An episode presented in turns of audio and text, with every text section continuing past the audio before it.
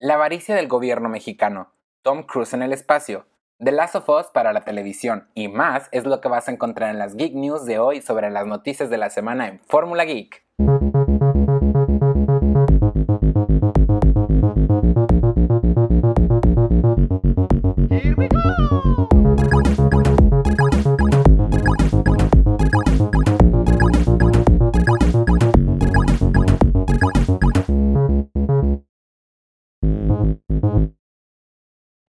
Cantamos victoria muy pronto. ¿Recuerdan cuando les contamos que tal vez Microsoft y Nintendo absorberían el impuesto que está exigiendo el gobierno mexicano por servicios digitales? Que Sony ya había aumentado todos sus productos en su tienda virtual, pero que Nintendo mantuvo algunos de sus precios, entre ellos los del Nintendo Switch Online. Pues, ¿qué creen? Nintendo mandó correos a sus suscriptores sobre un inminente aumento de dicha plataforma. Los precios quedarán de la siguiente manera. Un mes aumentará 99 pesos, tres meses a 200, un año a 500 y un año en plan familiar a 900 pesos. No queda claro a lo que se debe este aumento, ya que no considera el 16% que debería de aumentar. En cierto modo, esto se puede tratarse al aumento del dólar en nuestro país. Este nuevo costo sufrirá efecto a partir del 9 de julio del 2020, así que si queremos tener el costo barato de este servicio, aún nos quedan unos días para contratar este servicio.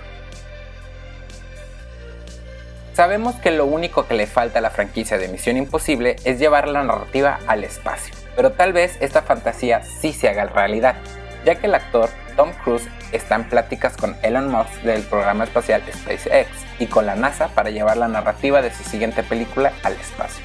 Todavía no hay información de esta futura película, pero solo la idea es increíble. Esta no es la primera vez que Tom Cruise comenta que quiere grabar una película en el espacio, ya que hace 20 años el director James Cameron le habló de una oportunidad similar comentando lo siguiente. Tom Cruise acerca de filmar una película en el espacio hace 15 años. Tenía contacto con los rusos en el 2000 para ir a la Estación Espacial Internacional y filmar un documental 3D. Le dije a Cruise, Tom, tú y yo vamos a tener dos asientos en el Soyuz, pero nos tendrán que entrenar como ingenieros. Y Tom dijo, no hay problema, yo seré ingeniero. ¿Te imaginas si Cameron hubiera llegado a concluir su idea? ¿Crees que esta idea sí la pueda concluir? Bueno, por el momento simplemente nos queda esperar para la futura información de esta película. La serie original de HBO, Chernobyl, recibió muchos halagos al igual que premios Emmy, al igual que su director Johan Renner, que también dirigió episodios de Breaking Bad, Bates Motel y Vikings. Ahora Rank dirigirá la adaptación del videojuego The Last of Us. Esto no deberá ser sorpresa para nadie, ya que Craig Mazin, el creador de Chernobyl, producirá esta serie para HBO. Durante una entrevista a Discussing Film, Renek dijo, soy un productor ejecutivo, así que no es algo que todavía pueda asumir hasta este punto, pero soy parte de esta serie y al menos dirigiré el piloto. Este juego, que trata de un mundo post-apocalíptico, donde la historia se centra en la relación entre Joel, un padre que perdió a su hija a manos del ejército, y Ellie, un adolescente que tal vez sea la cura para esta pandemia. Por el momento, solo se ha informado que la nueva serie de HBO cubrirá eventos del primer juego, con la posibilidad de agregar contenido del siguiente. Neil Druckmann también está involucrado en la realización de la serie. Massin dijo, Neil Druckmann es sin lugar a duda el mejor narrador de historias trabajando en el medio de videojuegos, y The Last of Us es su obra maestra. Tener la oportunidad de adaptar su trabajo es un sueño hecho realidad y estoy honrado por ello.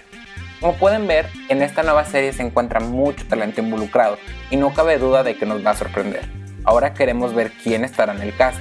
Tal vez será Ellen Page. ¿Y cuántas temporadas tendrá esta serie? ¿Ustedes qué esperan de esta? Spider-Man Into the Spider-Verse es una increíble película que le encantó tanto a la crítica como al público y muchas personas se preguntaban cuándo será la secuela. Bueno, al fin inició producción. La secuela fue anunciada por el animador principal Nick Kondo en su cuenta personal de Twitter.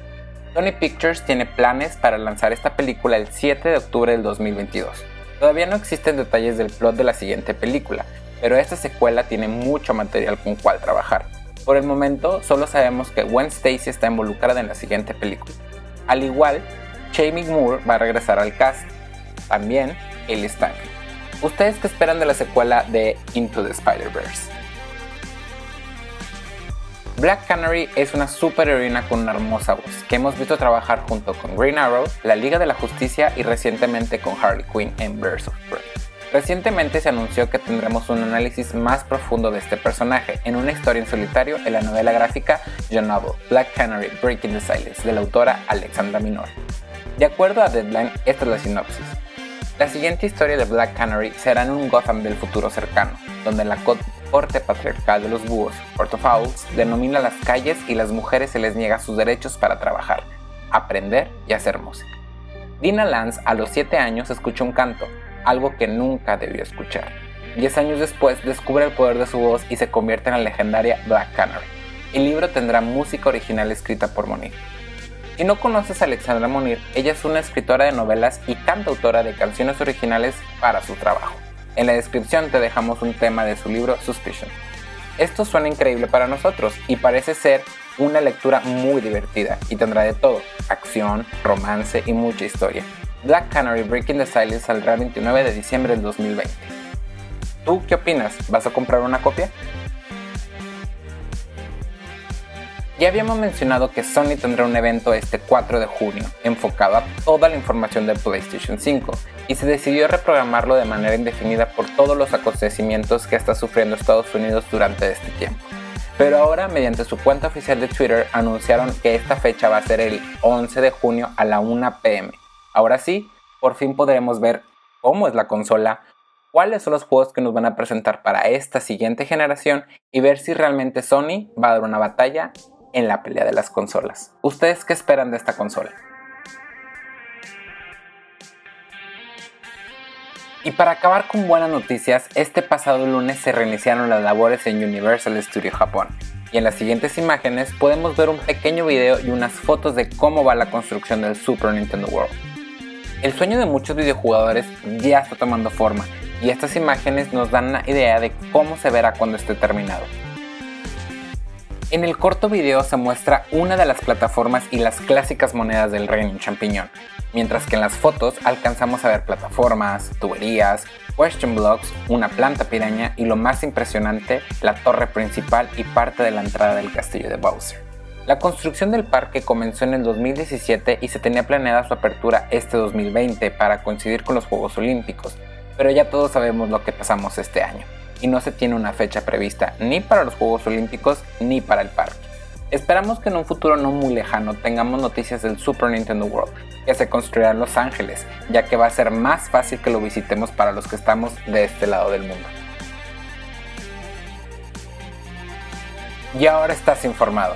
Recuerda que estas fueron las Geek News de la semana y que las subimos todos los miércoles. También síguenos en Instagram como Fórmula Geek MX para ver nuestra colección geek y en Facebook como Fórmula Geek MX para ver las noticias más recientes. Si quieres que hablemos de un tema o quieres recomendarnos algo, siéntete libre de dejarnos un comentario o hacernos llegar un mensaje. Muchas gracias por todo su apoyo y hasta la próxima.